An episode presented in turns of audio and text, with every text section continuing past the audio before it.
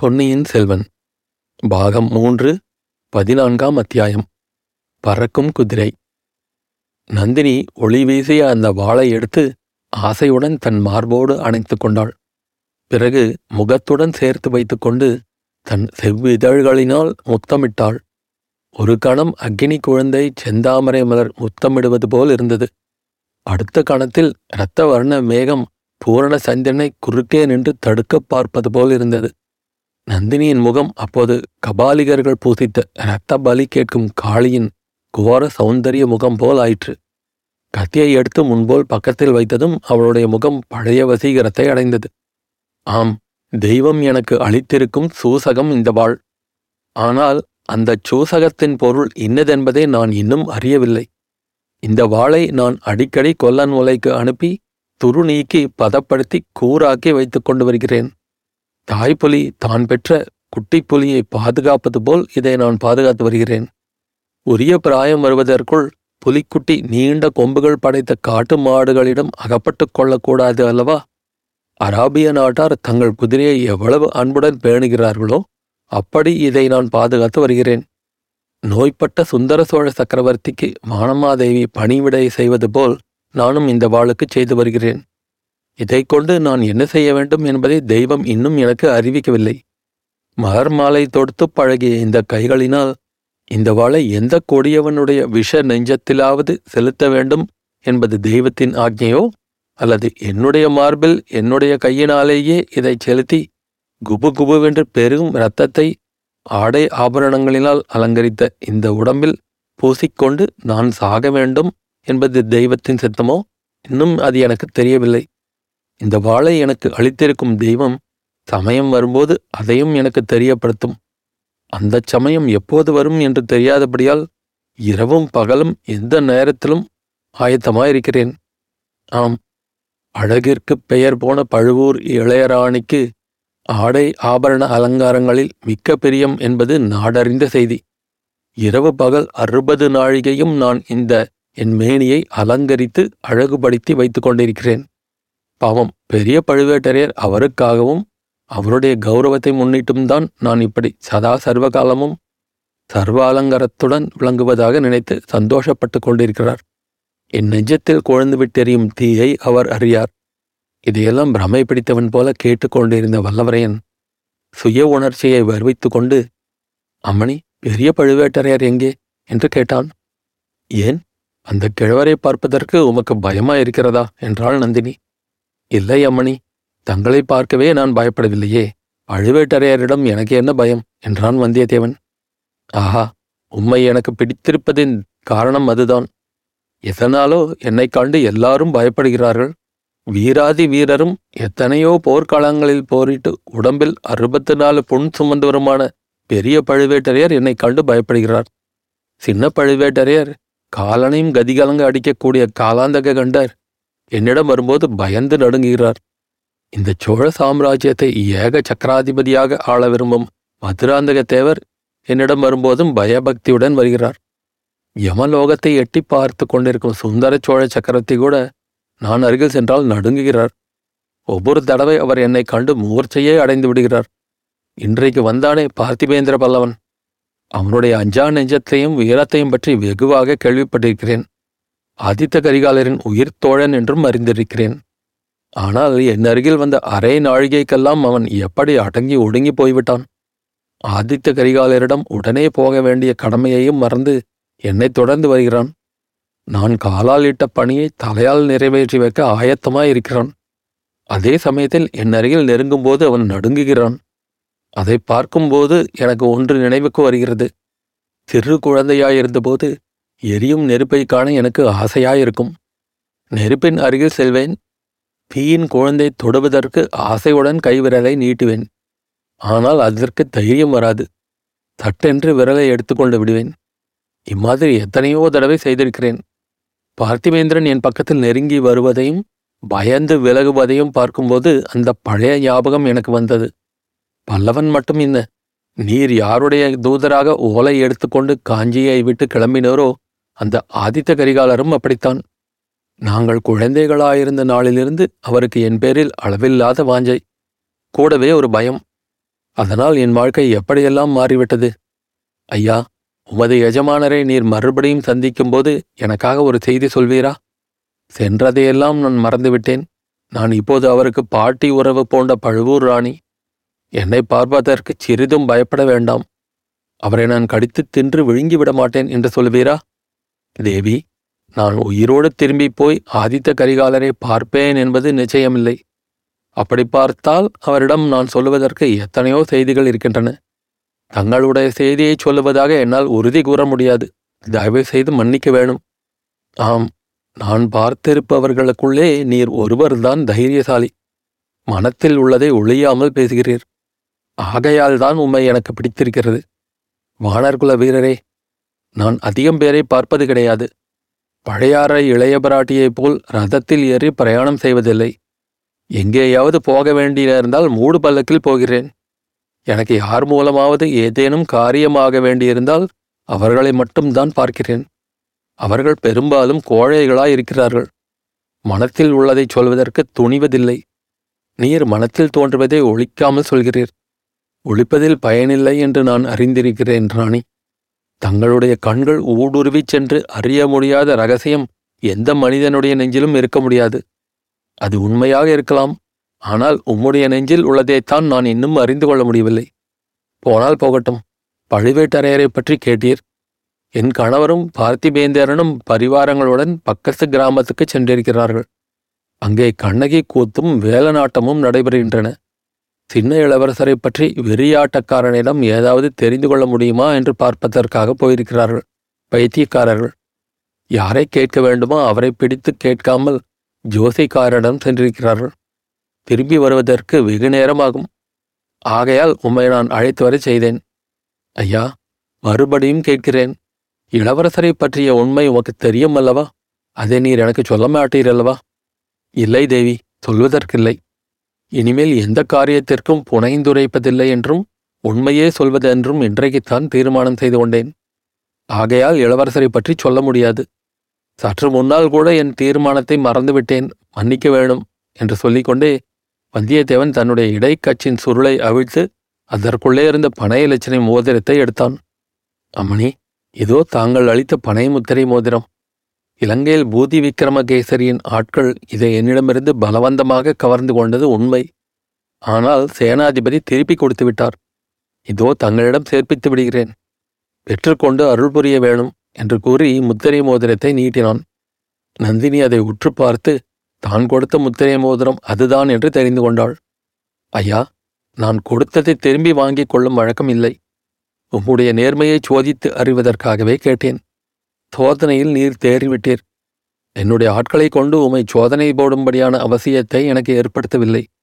மோதிரத்தை என்னுடைய ஞாபகத்துக்காக நீரே வைத்துக் கொள்ளலாம் என்றாள். அம்மணி யோசித்துச் சொல்லுங்கள். இது என்னிடம் இருந்தால் மீண்டும் அவசியம் நேரும்போது உபயோகப்படுத்த வேண்டியிருக்கும். அதை பற்றி கவலை இல்லை. எப்படி வேணுமானாலும் உபயோகப்படுத்திக் கொள்ளலாம். உம்மை இப்போது மறுபடியும் கண்ணை கட்டி பல்லக்கிலே ஏற்றி கொண்டு போகச் சொல்லப் போகிறேன். உம்மை பிடித்த இடத்திலேயே திரும்ப விட்டுவிடுவார்கள். நான் அதற்கு மறுத்தால் இந்த பாழடைந்த அரண்மனையிலிருந்தும் கோட்டையிலிருந்தும் உம்மால் திரும்பி போக முடியாது. திரும்ப திரும்ப புறப்பட்ட இடத்துக்குத்தான் வந்து கொண்டிருப்பீர். தேவி இந்த கோட்டை இந்த பழடைந்த அரண்மனை ஆம் ஒரு காலத்தில் இந்த சோழ நாடு பல்லவர் ஆட்சியில் வெகு காலம் இருந்தது. அப்போது பல்லவ சக்கரவர்த்திகள் இங்கே கோட்டையும் அரண்மனையும் கட்டியிருந்தார்கள். பிறகு சோழ நாடு பாண்டியர்கள் வசப்பட்டது. பாண்டிய மன்னர்கள் சில சமயம் இந்த அரண்மனையில் வசித்தார்கள். விஜயாலய சோழர் காலத்தில் இங்கே ஒரு பெரிய யுத்தம் நடந்தது. கோட்டை இடிந்து தகர்ந்தது. அரண்மனையிலும் பாதி அழிந்தது. மிச்சம் அழியாமல் இருந்த பகுதியில் இப்போது நாம் இருக்கிறோம்.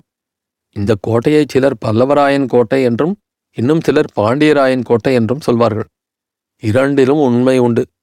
ஆனால் நன்றாக வழி தெரிந்தவர்களாலே தான் இதற்குள்ளே வந்துவிட்டு வெளியேற முடியும். என்ன சொல்கிறீர்?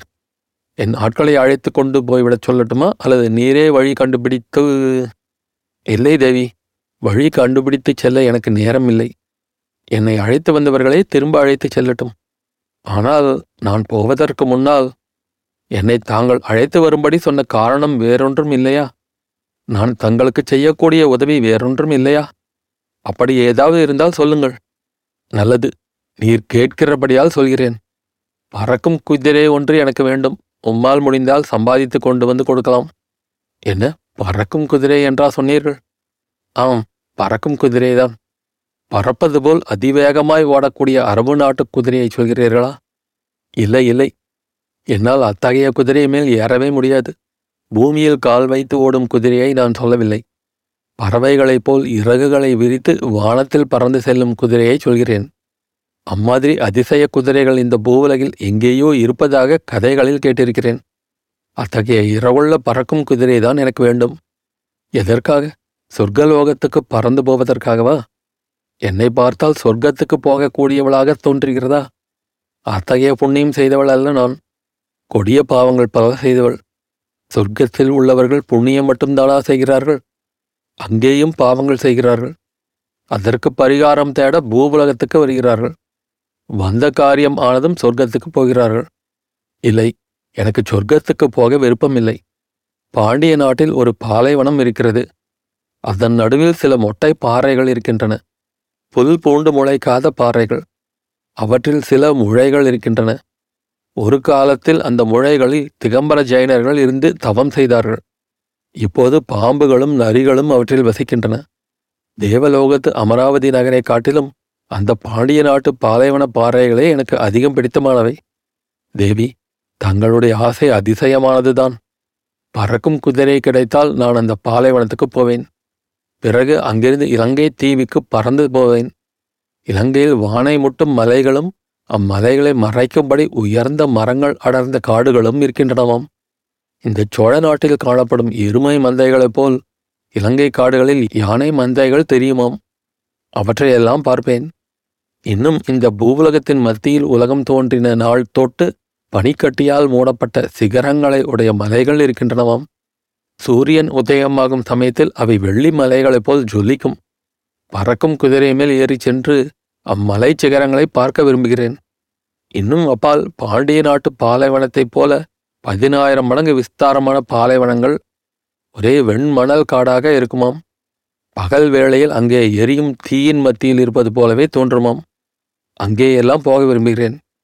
இன்னும் அப்பால் போனால் கடுங்குளிர் காரணமாக கடல் நீர் உறைந்து கெட்டிப்பட்டு மனிதர்களும் மிருகங்களும் நடந்து போகும்படியா இருக்குமாம். பறக்கும் குதிரை மேல் ஏறிச் சென்று அந்த இடங்களை பார்க்க விரும்புகிறேன். தேவி என்னால் அத்தகைய பறக்கும் குதிரையை தங்களுக்கு கொண்டு வந்து தர முடியாது. ஆனால் தாங்கள் கூறிய சில இடங்களுக்கு போக சுலபமான வழி இருக்கிறது. ஒரு நல்ல படகிலே ஏறினால் அரை நாளில் இலங்கைக்கு போகலாம். கப்பல் ஏறி சென்றால் ஐயா அந்த வழி எனக்கு தெரியாத வழியல்ல. ஆனால் எனக்கு கடலை கண்டால் பயம். கப்பலிலே ஏறுவதென்றால் பயம். நதியை படகில் ஏறி கடக்கும்போது கூட படகு அசைந்தால் பயம். ஆகையால் உம்முடைய யோசனை எனக்கு சிறிதும் பயன்படாது. நீர் போய் வரலாம். என்று கூறி நந்தினி எழுந்தாள். தேவி வேறொன்றும் தாங்கள் என்னிடம் சொல்வதற்கு இல்லையா? இல்லை நீ ஏதோ சொல்ல விரும்புவது போல் காண்கிறது. ஒரு கேள்வி கேட்க விரும்புகிறேன். அதற்கு மட்டும் விடை சொல்ல வேண்டும். சில நாளைக்கு முன்பு தாங்கள் இலங்கைக்கு வந்திருக்கவில்லையா? அனுராதபுரத்தின் வீதிகளில் இருண்ட நிழலில் தனியாக நின்றிருக்கவில்லையா? இல்லவே இல்லை.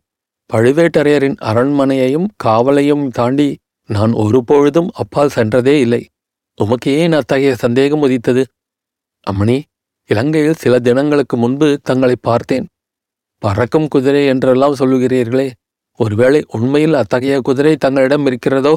அதில் ஏறி அங்கு வந்தீர்களோ என்று நினைத்தேன். ஆனால் இப்போது போல் ஆடை ஆபரணங்கள் புனைந்து அலங்காரமாக இருக்கவில்லை. சாதாரண சேலை ஒன்று மட்டும் உடுத்தி ஒருவித ஆபரணமும் புனையாமல் கூந்தலை விரித்து போட்டுக்கொண்டு நின்றீர்கள். அந்த ஸ்திரீ தாங்கள் அல்லவா? இல்லை நான் இல்லை ஐயா. நீர் கூறும் அந்த ஸ்திரீ வாய் திறந்து ஏதாவது பேசினாளா? இல்லை ஜாடையினாலே தான் பேசினாள். ஆனால் தங்களுக்கு மந்திரவாதிகளுடன் பழக்கம் இருக்கிறது. ஒருவேளை அத்தகைய மந்திர சக்தியினால் தங்களுடைய சூட்சும வடிவம் அங்கே வந்திருக்கலாம் அல்லவா? நானோ என்னுடைய சூட்சும சரீரமோ இல்லை என்றால்? தங்களை வடிவத்தில் மிகவும் ஒத்தவளாய் பேச முடியாத ஸ்திரீயாக அவள் இருக்க வேண்டும். நந்தினியின் பார்வை எங்கேயோ வெகு தூரத்தில் சென்றிருந்தது. ஒரு நெடிய பெருமூச்சு விட்டாள். ஐயா சற்று முன்னால் எனக்கு ஏதேனும் உதவி செய்ய விரும்புவதாகச் சொன்னீர் அல்லவா? ஆம் அது தாங்கள் உண்மையாகச் சொன்ன வார்த்தைதானே சந்தேகமில்லை. அப்படியானால் இதைக் கேளும். எப்போதாவது ஒரு சமயம் மறுபடியும் அந்த ஸ்திரீயை பார்க்க நேர்ந்தால் அவளை எப்படியாவது பிடித்து கொண்டு வந்து என்னிடம் சேர்ப்பியும். அது முடியாவிட்டால் என்னையாவது அவளிடம் அழைத்து கொண்டு செல்லும் என்றாள் நந்தினி. அரை நாழிகைக்கெல்லாம் வந்தியத்தேவன் மறுபடியும் முல்லையாற்றங்கரையில் நின்றான். அவனுடைய குதிரையும் பக்கத்தில் நின்றது. அவனை அங்கே அழைத்து வந்தவர்கள் ஒரு நொடியில் மறைந்து விட்டார்கள். தேவராளனை கூட காணவே இல்லை. முல்லையாற்றங்கரை ஓரமாக குதிரையை மெதுவாகவே செலுத்திக் கொண்டு வந்தியத்தேவன் இரவெல்லாம் பிரயாணம் செய்தான். மூன்றாம் ஜாமத்தில் வால் நட்சத்திரம் அதன் பூரண வளர்ச்சியை அடைந்து வானத்தில் ஒரு நெடிய பகுதியை அடைத்துக் கொண்டு காணப்பட்டது. மக்கள் உள்ளத்தில் பீதியை விளைவித்த அந்த தூமகேதுவின் காரணமாக உண்மையிலேயே ஏதேனும் விபரீதம் ஏற்படப் போகிறதா? அல்லது இதெல்லாம் வெறும் குருட்டு நம்பிக்கைதானா? என்று அடிக்கடி அவன் சிந்தனை செய்தான். நந்தினியின் நினைவும் இடையிடையே வந்து கொண்டிருந்தது. அவள் கூறிய வார்த்தைகள் எல்லாம் அவன் மனத்தில் நன்கு பதிந்திருந்தன. முதலாவது தடவை தஞ்சை அரண்மனையில் அவளை பார்த்தபோது ஏற்பட்ட அருவருப்பு உணர்ச்சி இப்போது மறைந்துவிட்டது. ஏதோ பயங்கரமான துன்பங்களில் அடிபட்டவள் இவள் என்ற எண்ணத்தினால் ஒருவித அனுதாபமே உண்டாகியிருந்தது. ஆயினும் அவளுடைய நோக்கம் என்ன? அவள் செய்ய விரும்பும் காரியம் என்ன? அவளுடைய உண்மையான வாழ்க்கை வரலாறு என்ன என்பவை மர்மமாக இருந்தபடியால் ஒரு பக்கத்தில் கோபமும் இருந்தது. ஒப்பில்லாத சௌந்தரியத்தோடு ஏதோ ஒருவித மாயாசக்தி உடையவள் அவள் என்றும் தோன்றியது. ஆதலின் அவளுடன் இனி எவ்வித சம்பந்தமும் வைத்துக்கொள்ளாமல் இருப்பதே நல்லது. பண உள்ள மோதிரத்தை அவள் திருப்பி வாங்கிக் கொண்டிருந்தால் எவ்வளவு நன்றாயிருக்கும். அதை வாங்கிக் கொள்ள மறுத்து விட்டாளே நதியிலே எரிந்து விடலாம் அதற்கும் மனம் வரவில்லை. இந்த அபாயகரமான காலத்தில் அது மீண்டும் சமயத்துக்கு உபயோகப்படலாம். எதற்காக எரிய வேண்டும்? பழையாறைக்கு சென்று இளைய பிராட்டியை பார்த்து சொல்ல வேண்டிய செய்தியையும் சொல்லிவிட்டால் அப்புறம் அதை எறிந்தே விடலாம். இம்மாதிரி தொல்லையான காரியங்களில் பின்னர் பிரவேசிக்கவே கூடாது. இரவு நாலாம் ஜாமத்தில் கிழக்கு திசையில் வெள்ளி முளைத்தது. சுக்கிரனை எதிரிட்டு கொண்டு போகக்கூடாது என்று வந்தியத்தேவன் கேள்விப்பட்டிருந்தான். குதிரையை நிறுத்தி ஒரு மரத்தில் கட்டிவிட்டு தானும் தரையில் படுத்து சிறிது உறங்கினான். அத்தியாயம் முடிவு.